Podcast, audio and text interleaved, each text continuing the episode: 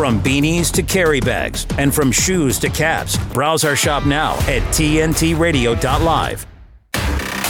Live from London with Sonia Poulton on today's News Talk, TNT.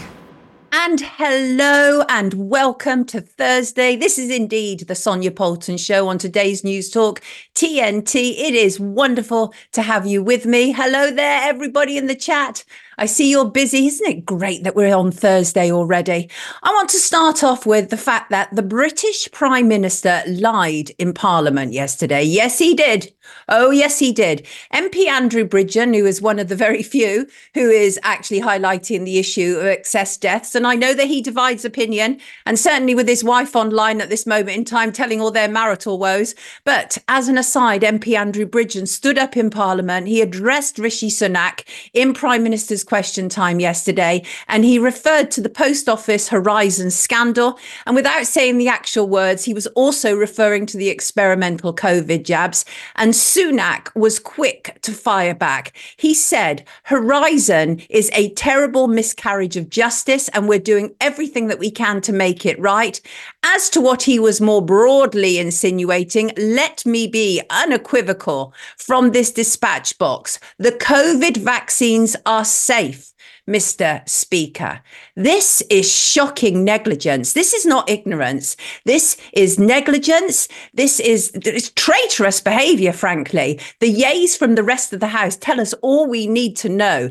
These people are compromised, useful idiots they don't they're not following the true science and they've doubled down on their appalling positions try telling people who have lost loved ones that those experimental jabs are safe try that. Try telling people who are unable to walk, who need machines to breathe, that those jabs were safe. It is an unconscionable position that Rishi Sunak has taken, but unfortunately, an inevitable one. I also don't know if you've been watching the um, Senate, uh, the, the Senate, the US Judiciary Committee, where tech giants are testifying, and various social media heads have been called um, for really quite a hostile grilling. And what you have are all these senators accusing five major tech platforms, including Twitter, X, Facebook, Meta, um, Instagram, TikTok, Snapchat, of facilitating child sexual abuse online. This is a fact.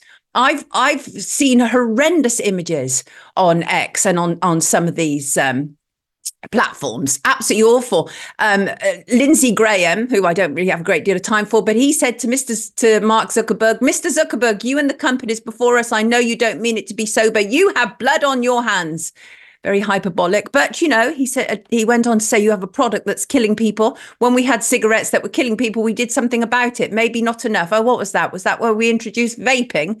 Uh, so it was just a sort of a more fragrant smelling way of killing people. I don't know, but we shall see what the outcome will be. Oddly, TikTok CEO claimed that users were predominantly over the age of 30. I don't know if I believe that. I really don't know if I believe that at all. And uh, some of the, ahead of the testimony, some of the tech giants, they were quick to announce new measures, kind of seeking to justify any political pushback. But we shall see what will come of that. And finally, anybody catch the Russell Brand interview with Tucker Carlson? Uh, interesting. It's it's Mr. Brand's first since he was accused of uh, sexual assault. He's currently under police investigation in relation to a total of nine alleged offences. And Brand has always maintained that the relationships were consensual. He said, Of course, I deny any allegations that have been advanced. I regret the allegations in the strongest possible terms. Now, for me, one of the most interesting parts of the interview was where Russell Brand talked about David Icke. Now, I can uh, say this with some certainty, but I had a ringside seat of what happened with their relationship. At the time, it was around 2013. And David Icke had founded the People's Voice. And I was never a major David Icke follower. I was a mainstream media journalist. And um, David had asked me to be the anchor of the People's Voice. And I accepted because I saw it as a way to be able to talk about um, outside um, subjects uh, on a platform. Anyway, people's voice all crumbled and fell apart. But it was interesting because David Icke and Russell Brand had something of a relationship at that point. I think we've got a picture of them at the Groucho Club together. And the Daily Mail claims that that picture was taken in 2008. It wasn't. It was taken in 2013 because David Icke sent it to me the day after it was taken at the Groucho Club. And I think Icke has always kind of resented Russell Brand, to be honest with you, because Russell Brand basically popularized what David Icke was doing. And uh, Russell Brand now is sort of slowly but uh, surely coming out and sort of acknowledging the work of David Icke. And you don't have to be an Icke fan to see that on some things he got very right, including the issue of establishment abuse. Absolutely. There's many things I don't agree with about David Icke. But it's just interesting to see the way the mainstream media is capturing Icke and Brand's relationship. And I can tell you that was not the best of buddies. And on that note, we will be back shortly with Gemma. Russia, gas prices, COVID mandates. It just doesn't seem like anybody's doing anything about it. Today's News Talk Radio, TNT. And of course, this is the part of the show where we are joined by Gemma Cooper, and I'm delighted to say so. Hello, Gemma. How are you doing today? Yeah, not too bad at all, Sonia. I did catch a bit of that uh, Tucker Carlson, Russell Brand uh, clips. There were clips floating around yesterday all over X, Twitter, whatever you want to call it. And I thought to myself, oh, I must must set aside the time to actually watch this whole thing in its entirety. But time ran away with me, and I haven't watched the whole thing. And I came in a little bit late there to your editorial. Did have you watched the the whole interview in its uh, in its full length? Uh, uh, let's say I managed about twenty five minutes. Right. I didn't catch I didn't catch your editorial at the top this morning, unfortunately. Uh, so I, I, couldn't really get your take on it. But I did find it interesting that yeah, I, I saw the clips about Icon. I saw I saw quite a few things, and it is interesting the correlation there and, and what people are doing with it. Well, it is really interesting. And as I say, I mean, basically, I had a ringside seat to to see what was happening around the Icon brand relationship. And when I say I watched about 25 minutes, I was like, go going in and out, in and out, in and out. There's only so much I can take of Tucker, Tucker Carlson. I'll be absolutely honest with you. And of course, it's been interesting, hasn't it, Gemma, to see Russell Brand go from this like darling of the left to now darling of the American right. I think that's an interesting transition that's taken place. Well, I mean, if you want to use the term right, I think that trope is applied to all of us, isn't it? Who are starting to think for ourselves. Is it the darling of the of the right, or uh, you know, this is a label, isn't it? That that is kind of um, uh, put on anybody who is standing up to the establishment. You become far right. I mean, it, it's if anyone was listening to us talking on TNT this morning, they would just label the entire station, uh, UK presenters, Australian presenters, American presenters, the whole global team that we have would be far right. But you know, I, I class myself as completely politically neutral now. I have no Me. interest in that process at all. Um, uh, but but because I'm a free thinker, it become you become far right. I think it's this distinction between individualism and collectivism. That's the kind of normal left-right debate, isn't it? A far right, you think as an individual. Uh, left, you're more of a collective person, you know. And then the opposite ends of the spectrum are fascism, communism. But I think yeah. it's more that you know you have an ability to see through the system uh, that that kind of unites all of us now. Isn't it interesting? The freedom movement, the protests in the UK uh, were a complete cross section of British society. You couldn't really label left or right. It was just people people thinking no, for themselves. I, I, hear you. I absolutely hear you. The only reason I said that is because I don't know if you remember when Ed Miliband was attempting to get into power and they suddenly brought on Russell Brand the day before the election in the hope that Russell Brand would swing the vote for Labour. And that's the only reason I say it is because he did get involved in left right politics. But you're absolutely right. It's a nonsense. I completely agree with you. And if anybody labelled me far right, it would be so farcical, it would be untrue. But I completely take your point. Absolutely. Absolutely. But yeah, it was it was a fascinating fascinating interview, and uh, and certainly the the part about brand uh, about Icke I did find particularly interesting because there's no doubt at all because Icke told me so himself that he really felt that Russell Brand took a lot of what he was doing and just made it very popularist. Well, the work is the work, the message is the message. I mean, um, you know, David Icke took a lot of his work from a lot of other people. I mean, he's referenced people in his book. His bibliographies are almost as big as the books themselves. Um, so these these ideas are not not new, are they? A lot of people have been right. talking about this for such a long time. Now the ideas and the theories are much more in the public consciousness. And and you know, you, Russell Brand is a polarizing figure, no doubt about that. David Icke, hugely polarizing figure. But we talk about polarizing figures a lot on this program. You know, uh, uh yes. Laurence Fox the other day we were talking about, Elon Musk we were talking about. These figures are very divisive, but the work is the work, and the theories are the theories, and know, these theories have been around for forever. You know, yes. it's uh, it's nothing new. It's just coming out. These theories are coming out. This work is coming out. We're part of that. Can only be a good thing. Oh, hallelujah to that. Absolutely. So, Gemma, what are you talking to us about today? Well, there's a couple of things. I mean, just referencing the freedom protests there, and obviously they were policed in a, in a, very controversial manner here in the UK at some points, and the treatment of uh, peaceful protesters by the police was was not always great, especially in the in the bigger ones in Trafalgar Square. I don't know if you were at any of those, Sonia. I certainly was. Um, but the Home Secretary has chaired his first ever meeting of the uh, the Police Policy Board, National Policing Policy Board, which is where 43 police chiefs of all our uh, police forces in the country get together with the Home Secretary, and he outlines his plans for them. And he's he's he's he's announced these massive overhauls, but there is a flaw in this. He's saying he wants to go back to basics with policing in the UK. Policing, uh, the confidence in the police, the trust in the police of the UK public is at an all time low. We've had a series of scandals, misogyny, racism, lots of cuts in the police, and he's going to overhaul it right before a general election. No surprising there. He wants to bring bobbies back onto the beat, and he's told all his p- police chiefs in no uncertain terms community policing must come first. Over the last few years, there's been a kind of uh, blurring of the distinctions between neighborhood police officers who are uh, proactive and preventative and work with the community and and, and officers who react uh, to big big criminal events the bla- the boundaries have been blurred he wants to bring back proactive uh, and preventative policing all very well and good but also this morning in the UK is this huge story about how all our councils our local authorities which we pay for via our council tax and our council tax funds the police that's part of the, the charge in our local authority tax. Um, every single council is at risk of going bust. Now, we've already heard of a series of councils in the part of the, the charge in our local authority tax. Um, every single council is at risk of going bust. Now, we've already heard of a series of councils in the UK. Last year, Nottingham was the eighth council in six years to put in a 114 section notice, which means it's effectively bankrupt. It's got no money. That's the eighth in six years. That's more than one council a year, local authority a year going bust and not having enough money to pay for services, including the police.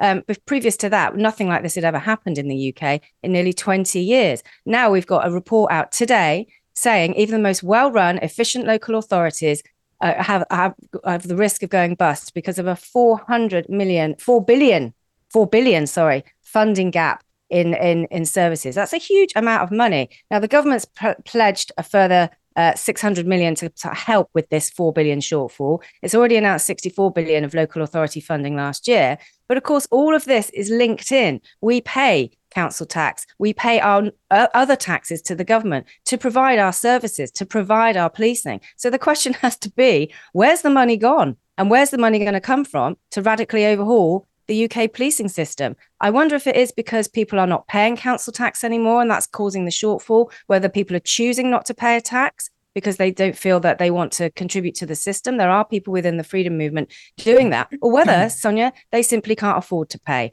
But there's no money for local services. Uh, and where there is money, it's going on really quite vulnerable people. One council is spending 50% of its budget on child social care because their own families can't look after them. And that's a very sobering thought here in the UK. So I'm just kind of painting a picture of broken Britain this morning. Uh, we, you know, we can't pay for our local services. We can't pay for our policing. I don't know where he's going to find the money, presumably under the mattress. Uh, to pay for this radical overhaul of community policing. But we shall see. There's a general election coming up, so maybe they'll magically find the money in a piggy bank somewhere.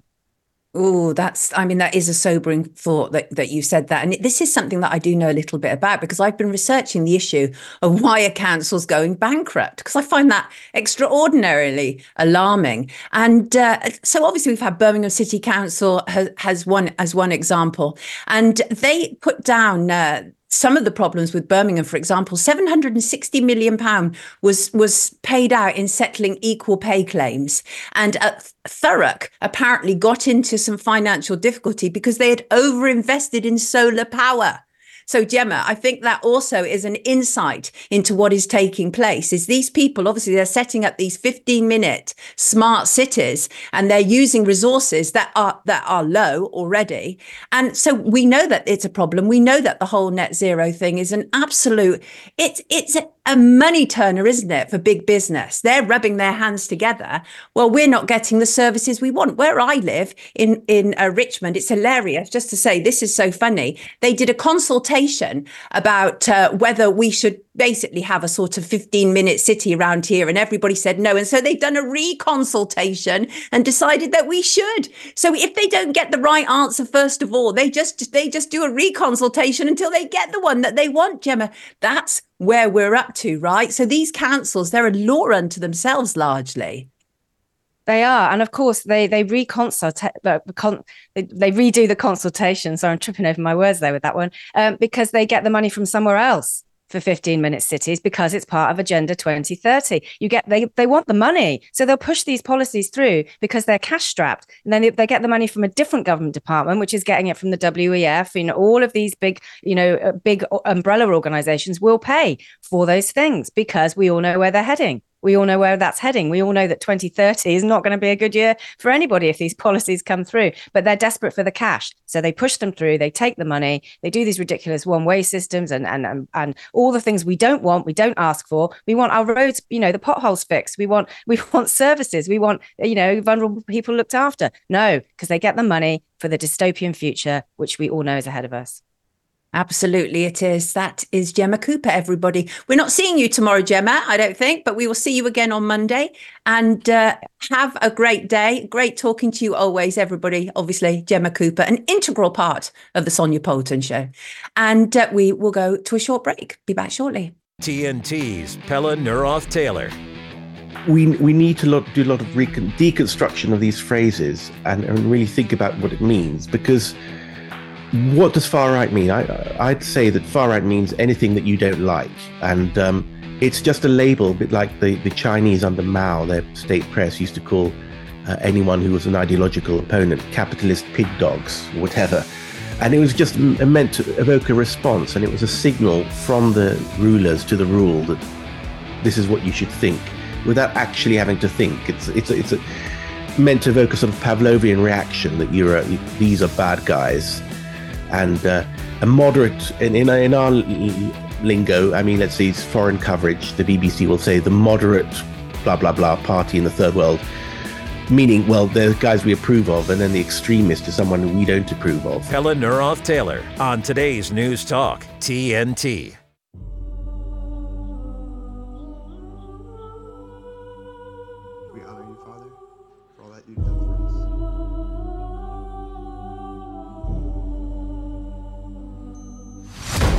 Chief Division Counsel and DOJ have approved a no-knock breach.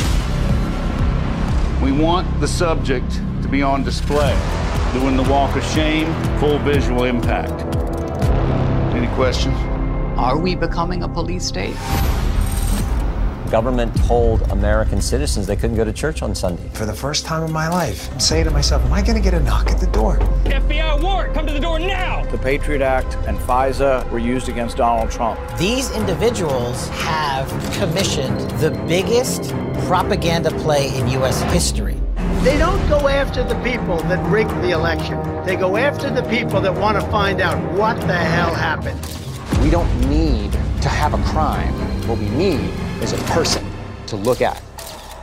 And then we go find out what crime you did. FBI! Our focus is shifting.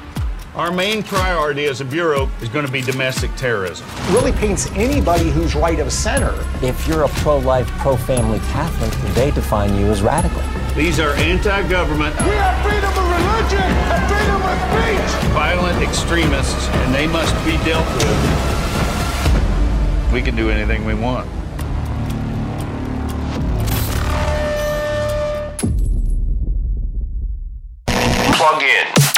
Website TNTRadio.live. Check it out. Today's News Talk Radio. It's the coolest. TNT. Today is just flying past already. I am delighted to be joined by somebody that I encountered mm, about five, maybe possibly five years ago. And she is the activist activist in my opinion. She's somebody who has an incredible history. She worked on a dangerous sex offenders wing in prison for around about two decades. And she has since gone undercover in a number of different roles including exposing uh, such horrendous levels of prostitution in leeds in england. And more recently she went undercover as a trans activist. And it was through trans activism and the whole transgender movement that i actually met her. And i'd like to welcome Belstaffie to everybody. How are you today?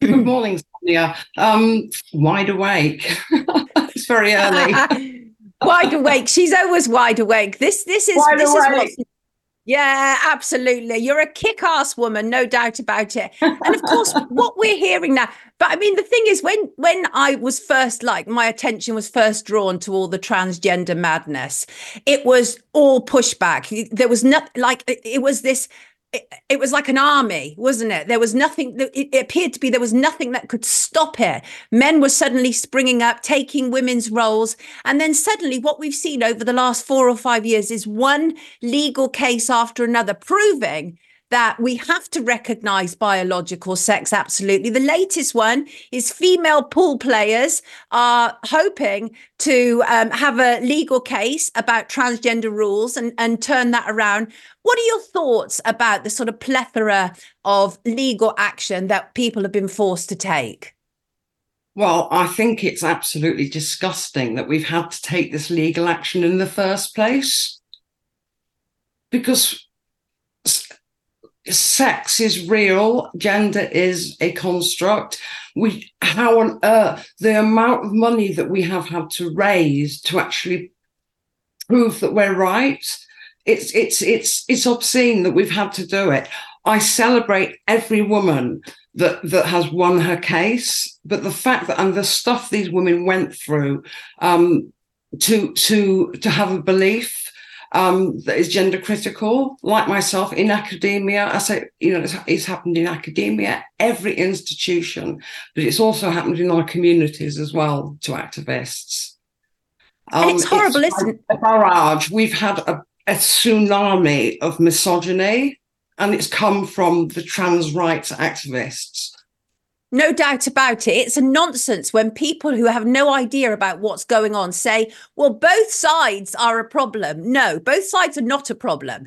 It's if you tell women that men can suddenly become women and take our spaces and our places and unchange in front of our daughters, you're going to get a pushback right? And that is what has happened with fantastic people like Belstaffie. Now, you have done extraordinary things in order to be able to reveal what is going on. And one of the things you did, for example, is, and I, we have an image of this because it was actually captured in the Daily Mail of all places, and you went undercover at a, at at an organ, um, there was a meeting for Women's Place UK in Manchester, and you went undercover as a trans activist. Belstaffie, I don't need to tell you, you put your life in jeopardy being in the middle of those people. What was it like? Um, it took me a long time to get over it. Actually, being it, I had gone because I knew that women were at risk in that building because we'd been monitoring their website and we've infiltrated them. We did that years ago. We knew there was going to be angry protests. Um, and I knew because I've been attacked with six other women in Manchester politically, we knew the police weren't going to help anyone. Um, so I basically um, dressed as I did with with green fingernails because I knew my camera would be up. Um, I got big hands anyway, so they pass as blokes with nail varnish on, dressed up, and got the images I did.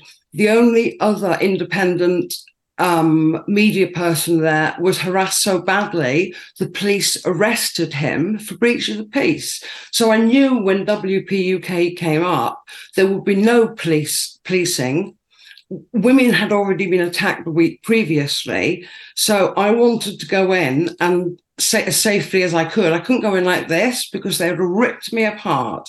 And I wanted to show the world what we were really facing because it wasn't it wasn't getting out there. Mob hate, 200 young people turned up, 200. The noise was was awful. The hate w- that was whipped up was whipped up so quickly. Um, I've I've never been as terrified um, because also that hatred was directed towards me, who was actually in the crowd, disguised. And I was constantly thinking they know, they know it's me, they know it's me. Um, but fortunately, I didn't do anything that photograph was taken when I was trying to run to the front of the crowd to take photographs. It looks like I'm leading leading the trans rights activists, but I'm not. I'm trying to get to the front. And suddenly this camera came in front of me and I I didn't want to look out. Everyone was shouting and carrying on. So I just put my arms up like way like that. But I was actually trying to get to the front to get a, the filming of the, the it was, you know, about 200 people turned up and the hate just went from naught to it went up so I, it was incredibly scary actually Yes. i was terrified and um And you had you had every right to be. People who haven't been in those mob crowds have no idea the level of anger and hatred and aggression that emanates towards women and any Yeah, it men was- who are standing up for us. I'm gonna I'm gonna just park us for a second. We're gonna go. We're gonna go to some news headlines. We will be back. Um, absolutely, we'll be back. Let's go to some news headlines and see you shortly. Hear about it? We're depending on our congressmen. Talk about it. The people have to stand up and say enough. Now, TNT Radio News. Matt Boyland here with your TNT headlines. President Joe Biden will visit the scene of last year's toxic train derailment in Ohio for the first time next month. With the presidential election now just months away, the White House says it feels now is the right time. Russia says a US Patriot missile was used to shoot down a military plane over the country last week, killing dozens of Ukrainian POWs. And the White House says it has identified the group responsible for last week's deadly drone strike on its forces in the Middle East. On air and on the app. I listen on the app. Stay up to date around the clock. I listen, therefore I know. Today's News Talk Radio, TNT. This is gripping stuff. I'm talking to Belstaffie. She's a former um, sex offender uh, worker on a prison wing. So this is not somebody who's some wilting flower. And she has put herself in some incredibly dangerous positions in order to be able to highlight some of the terrible wrongs that are being done to women, actually, to women. Yes. And uh, so one of the things that when you were in that crowd, absolutely terrifying, but you were communicating with your friend inside. And one of the things that you, you as a um, an experienced activist knows is the issue of people closing doors and setting fire to buildings. Tell me about that because you were telling me about that the, the other day, and it terrified me. when the march set off from St. Peter's Square, um, it was going direct. It was directed to the Mechanics Institute, where Women's Place UK were meeting. Um, around 150 women were there to to to, to hear them. Um, on the way, when we got to the square outside, um, I started mingling in the crowd. There were only two very young police officers there at the time, um, 200 raging, angry men and young women. Um, and then I heard this group, this group I was near, and they said, let's go and block the fire exit. Now, you don't need a degree in history or anything like that to know fire exit gets blocked, then there's a fire, then there's death. It's it's a preempt to setting a, a, a building alight. What else is it for? So I went and stood, and I was still supposed to be undercover. So I stood next to the police officer and said to her, Can you hear me? And she said, Yes. And she said, I said, They're planning to barricade the fire exit at the back. I strongly suggest that you ring, you call for backup because you are overwhelmed. Okay. And then I sidled off because I didn't want to be seen talking to the police. And then rah rah. And she got on a radio. And then there was suddenly there was vans quickly, and there was an appropriate amount of police. Um, and they they went. I did not go in anywhere near the fire exits. I stayed out front where all it was all happening, and they brought a group out of there of, of the protesters. So there was an attempt to block the fire escapes. This is terrifying, absolutely terrifying. Very dangerous for women meeting in there, and the chance. These women, these people felt so entitled because they were whipping the hatred up with um, these quotes, which is no swearing. TERFs are fully fledged fascists. This is why we're here. Give them some noise. Reject feminist science. Let's effing get them. Trans women are women. All cops are bastards. They were so posh. These people were, were ultra middle class, educated, young, posh kids, yeah. But I didn't hear Yeah. a Manchester voice amongst any of them.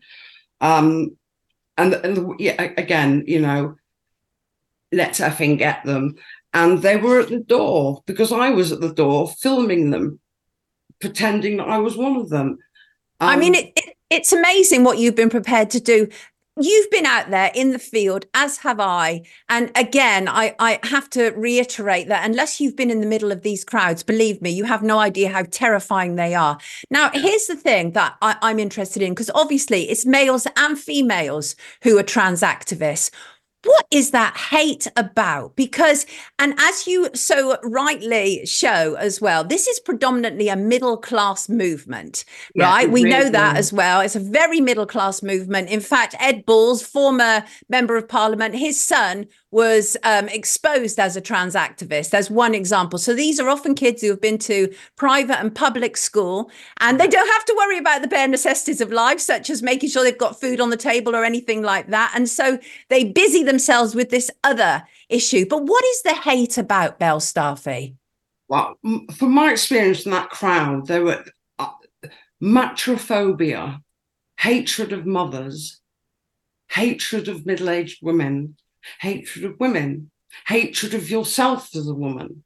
The young girls in the crowd were. Were, were all fawning all over me because I was masculine presenting and looked like a idiot with deely boppers to signal I was an auto paedophile as well. They got oh. that out- outfit straight away. They got that outfit straight away because I knew they would and I knew it would fit in. The blokes, the AGPs, were really very suspicious of me watching me because I was taking a lot of film, you know, and you know, even though I had green nail, horrible moss green nail varnish on, I they didn't know who I was. They knew that I was presenting as a, a bloke yet trying to be a bloke um dressed as a woman so it was it, they were watching me they were suspicious but the girls were really fawning and it was really creepy they were Yeah. fawning at my perversions of being presenting as an autogynephile and an autopedophile which is very very worrying because these are the girls and women are going to be having children Yes. it is this generation it's not us we've done our, our stint It's an indoctrination, isn't it, though? That's what it is. They're indoctrinated. but the way that intelligent, rational, Western people can go from naught to practically, if, if one of those women had come out or found out it was me, would have been ripped limb from limb. I'll tell you that now, that I have never felt that that level of hatred. And it is so infectious. It went through the crowd like a like a virus. It was like again, if you've never witnessed real mass hatred and you've not been in it, you will you don't appreciate it. How Yes. it withered it withered me. It withered aspects of my soul. Which is extraordinary given your given your backstory, as I say, working on a sex offenders wing. You're not somebody who shies away from confrontation, but it is a violent movement. We also have another image of you where you have been milkshaked, and that in itself is can be very horrible. Tell us about that. That happened the week before I went undercover in that outfit because I knew I wouldn't get anywhere near and I wouldn't be safe enough to, to, to, to do what I needed to do outside the mechanics. I was leading the chants with a megaphone on an anti violence to women and anti rape, raping women vigil at the Emmeline Pankhurst statue on the 12th of March 2022 um, as I was chanting, rape is about power, not about sex, someone lobbed a full bottle of milkshake at me and it hit me on the neck. It saturated me right through to, to my clothes. Instantly, we all thought it was acid because Mm. everyone was. acid attacks happen and they happen to women, okay, that men really don't like. Um, we then just carried on with the march um, as I didn't want to. I didn't want the women to see, and we had young girls there as well. This happened in front of young girls.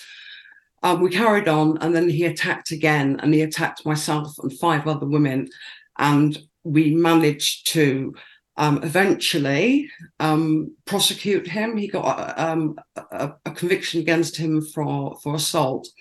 He was cautioned for attacking me and cautioned for attacking someone else, but he attacked six women. And that's why I knew I had my disguise. If I was going into that crowd that we knew was going to be hostile and violent, not as and not as big, I had to have a really good costume. I think what you're doing is nothing short of heroic, frankly. This pushback is absolutely vital. There is no doubt about it. The fact that every day we get new headlines, as I say, about new legal cases, about more and more people waking up to this idol- ideology is absolutely testament to people like you, Belstaffie. I have nothing but admiration for what you do. Thank you so much for joining us today on today's News Talk TNT. We greatly appreciate it everybody, this is Belstaffie, literally a woman with balls, actually. Well, probably not literally. No, no, steel but... ovaries, please. Oh, steel ovaries. I stand I corrected. Got I've got steel no, ovaries. She has steel ovaries. She has steel ovaries. I have a pair of scissors that are shaped like ovaries somewhere on my Ooh, table. Don't get the scissors me. out. this is Belstaffie, everybody, and she is a force of nature. See you shortly. De-weaponizing weather with reality and perspective. Well, the trial between Michael Mann and Mark Steyn continues in Washington, D.C., and something very interesting has just occurred. It appears that Michael Mann has succeeded in putting his hockey stick on trial in Mann versus free speech. Now, this is very interesting because if Steyn's people can get the people watching this trial to understand that Dr. Mann would not reveal how he came up with his conclusions, that should instantly, instantly make it so that this thing should be dismissed. So I don't know if Dr. Mann was thinking, but apparently the hockey stick his famed idea that let's take away the medieval warming period and the Earth's temperature just flatlined and went up like crazy. And it really put him on the map and became an icon for the IPCC. I don't know if he wants this because you would need discovery, and the discovery would be let me see your data. Why should the entire planet simply accept something? Maybe Michael Mann is the most honest guy in the world, but why should we accept his word without looking at the data? So, this is going to be very, very interesting over the next few days. And it is a big deal because this kind of stuff going on where people are suing other people for things that are questionable at best, it's got to stop or society will spin out of control. This is weatherbell.com Chief Meteorologist Joe Bastardi asking you to enjoy the weather. It's the only weather you've got. You are loved. You are valued. You are resilient.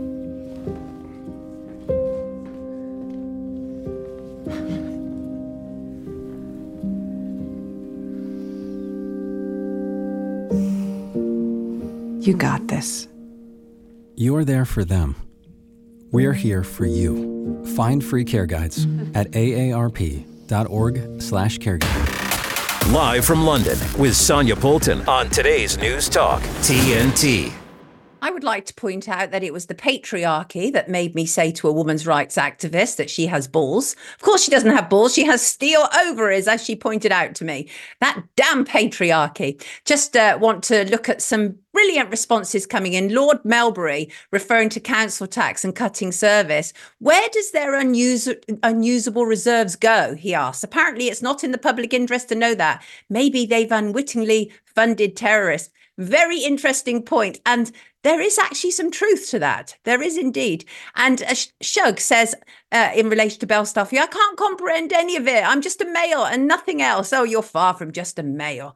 Um, wide awake is the way forward, says Fritz. And so say all of us. And now I want to turn to a completely different subject. 2024 is not a year of world elections, it is the year of world elections, the biggest election year in history, unless my guest is about to correct me on that. He is Anthony Webber, a political and social commentator. Delighted to have you with us today, Anthony. How are you?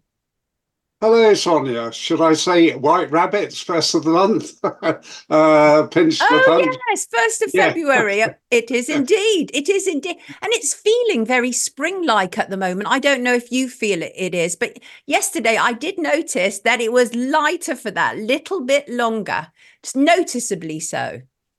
Yes, one one would like that to be the case. Um, it was supposed to be one of the driest Januaries on record, but I don't think it was where I am. But um, anyway, yes, you're, you're right. Um, there's uh, there's a few elections on uh, this year in the in the world, uh, and of course um, uh, we got the, the the big one in the United States.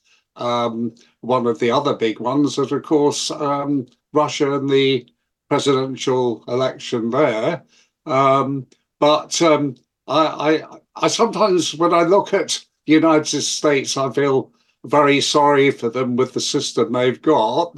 Uh, but then they probably feel sorry for us for the system we've got. But um, you know, we, we both systems need a huge amount of improvement. But I, I think members of the UK public find it quite difficult to understand the primary process in the United States and so on, and the fact that um, it's actually not the electors themselves who choose the president in the United States, but the electoral college, and that can be uh, quite unjust because you have to uh, win the state uh, delegates, and um, there's very few independent delegates. So uh, you could, in fact, win the majority of delegates to to win uh, an election, uh, but you could um, actually have had a different amount of votes to your opponent. So uh, we constantly have this issue where a losing presidential candidate says they had more actual physical votes. Um, but anyway, that, that's the system they've got at the moment. So let's just uh, give a little bit of background to that then. So we're talking about elections in at least 64 countries plus the European Union.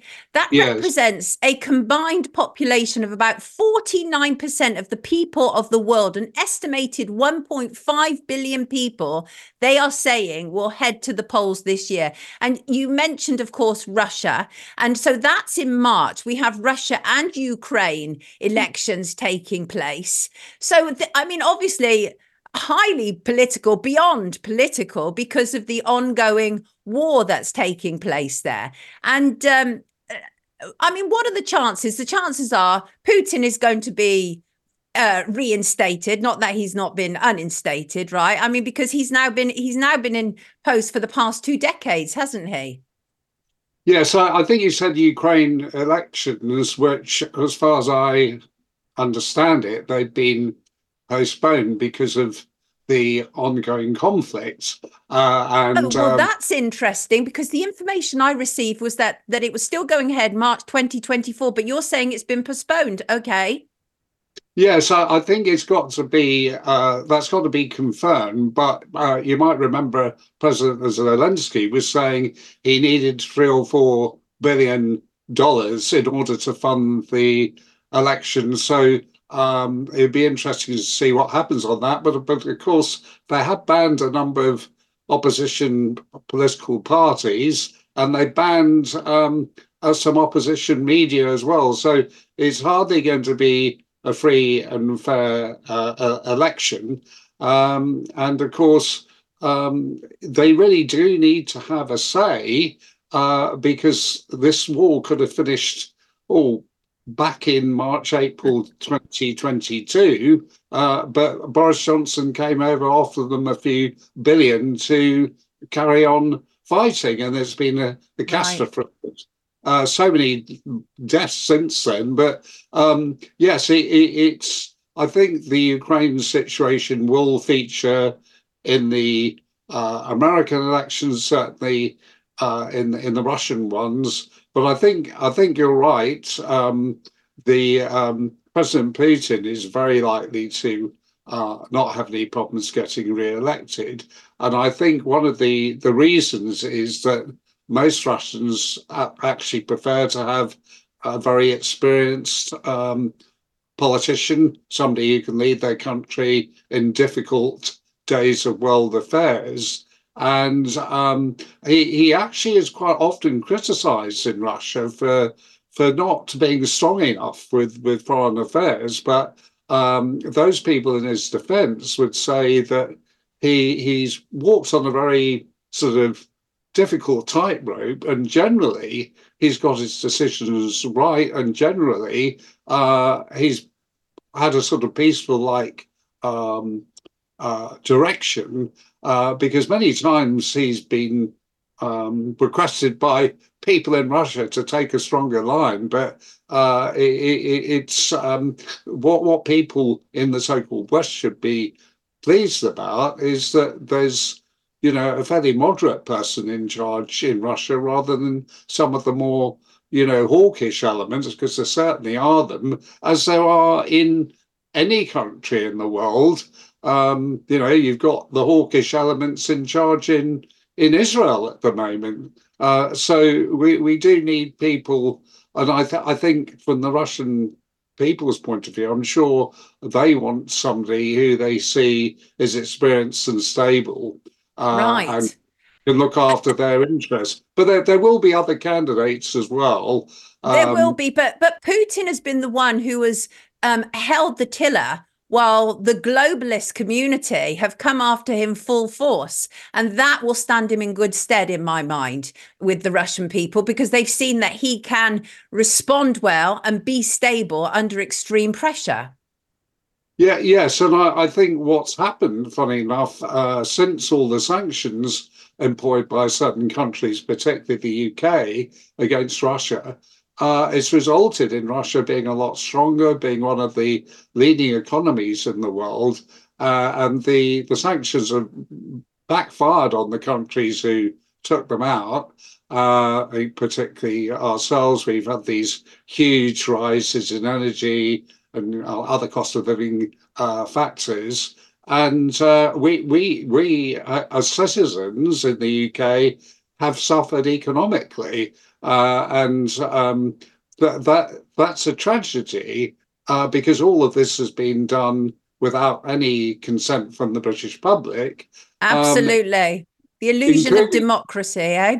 The illusion of democracy. Zelensky has said most recently that he doesn't th- feel that this is the right time for elections. So you are almost certainly right. So let us have a look at the American elections, which are due to take place in November. Could former President Donald Trump make a return to power in 2024, Anthony? Yeah, yes. I mean, he he he could do. Um, he's sort of virtually there regarding being uh, the Republican uh, nominated candidate.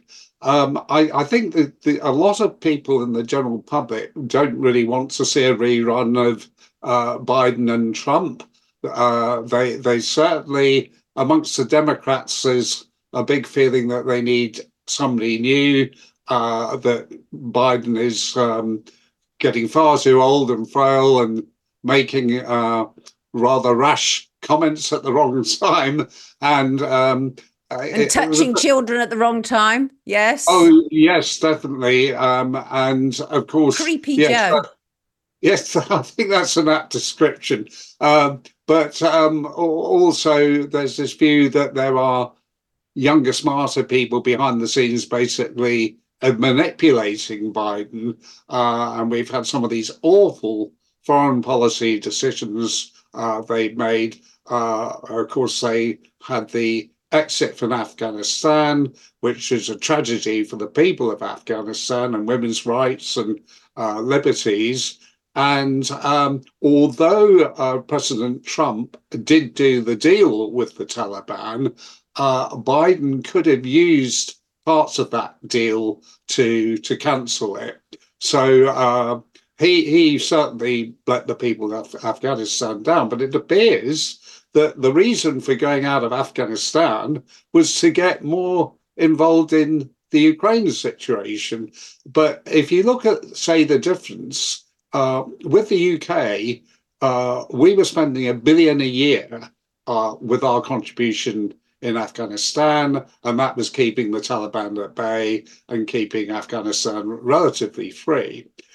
Now, in under two years in Ukraine, we spent, spent over 12 billion, which is absolutely terrible. Um, no wonder the UK can't afford any tax cuts and the council taxes are going up. Right, um, absolutely. All our money's going out of the country. But Anthony, yes. tell me this. Do you think that Trump will be negatively impacted by the lawsuits? For example, the E. Jean Carroll lawsuit, where he's been ordered to pay $83 million in a defamation trial. Do you think those things will impact him, or do you just think that his followers are so they're hardcore, aren't they? The Trump the Trump followers are they're devoted. Yes, I, I think there will be an effect, maybe one or two percent, and that's in the American presidential system is is something you can't really afford to actually lose. Uh, but in terms of uh, his popularity with the Republicans, um, it, it, somehow made his position more secure. And I think the reason is there's been an overplaying of the hand by uh, his opposition. I'm sure a lot of it's been orchestrated by uh, the Biden camp. But some of the court actions regarding President, uh, former President Trump are so over the top. You can see there's a political yes. agenda there, and I think yes. people, maybe even on both sides, don't like this uh, political agenda coming into into the court scene, which of course we've had quite a lot of uh, in the UK, particularly with uh, the COVID situation, but with many others as well. So it, it's actually perhaps an international problem. Uh, the courts of countries being used for political purposes, and uh, I think uh, you know Trump is seen as standing up for uh, the independence of the courts and the courts not being manipulated. But uh, yes, it, it, certainly hasn't harmed him. Um, but I, I, th- I think um, uh, if he's up against Biden, he probably still will have a good chance. But one of the the things regarding uh, this election is um, uh, President uh, Biden has pulled out the issue of uh, abortion, and he knows that a huge proportion of American Republicans support the woman's right to choose. Uh, and this has actually been shown to be the case in uh, state referendums in, in, the United States. So um, if President Trump makes the mistake of uh, being too hard on the abortion issue. Right, I think, right. I think he'll actually lose the election. That could that could be a problem. I was just I was watching some live footage before the show started this morning, and it was truckers. They were assembling in Texas, and it's about taking back their borders, and they were absolute MAGA Trump fans, and they were talking about the Constitution. So that's interesting. People are already rallying. Before we before we leave you this morning, um, Anthony, I have to just bring us round, of course, to UK elections. At the moment, Rishi Sunak says date unconfirmed, but possibly November, December. What are your thoughts? My, my thoughts are they will be uh, as late as possible, might maybe even in January, but more likely uh, maybe first or second week of December. Um, of course, we've got um, three by-elections on at the moment. We've got uh, two on February the 6th, 16th. Um, uh, in Wellingborough, there's 11 candidates, and Kingswood in uh, uh, Bristol, uh, they've got uh, six candidates. Uh, but the one at Rochdale, which is on the 29th, leap day um, which would be the uh, George Galloway's Workers' Party of Great Britain will be standing, and that will be very interesting because uh, they have a lot of policies which are similar to um, uh, uh, some of the parties which are on the what what one would loosely call the alternative uh, right or the freedom uh, side of things. I yeah, we can never really tell these days, can we? We can never tell. It's you know, as Gemma was saying earlier, it's it's all become a bit ridiculous, isn't it? They've all sort of it, it's easy there's a dichotomy there isn't there? It's a false paradigm isn't it? This whole left right because they're for the most part they're all answering to their globalist masters anyway. Anthony i have to stop you there but thank you so much for joining me today. Absolutely appreciated. Um, this is anthony webber everybody. This has been thursday's edition of the sonia Poulton show. I want it has just flown past. I want to thank both my guests of course Belstaffie anthony webber of course all of you. Thank you catherine in the comments. Thank you sonia and guests and all commenting. Have a great day. Absolutely. We truly appreciate all your input. You can always contact me at Sonia Poulton at tntradio.live. But from me, from the whole team, have a fantastic day and we will see you tomorrow. Take excellent care of yourself.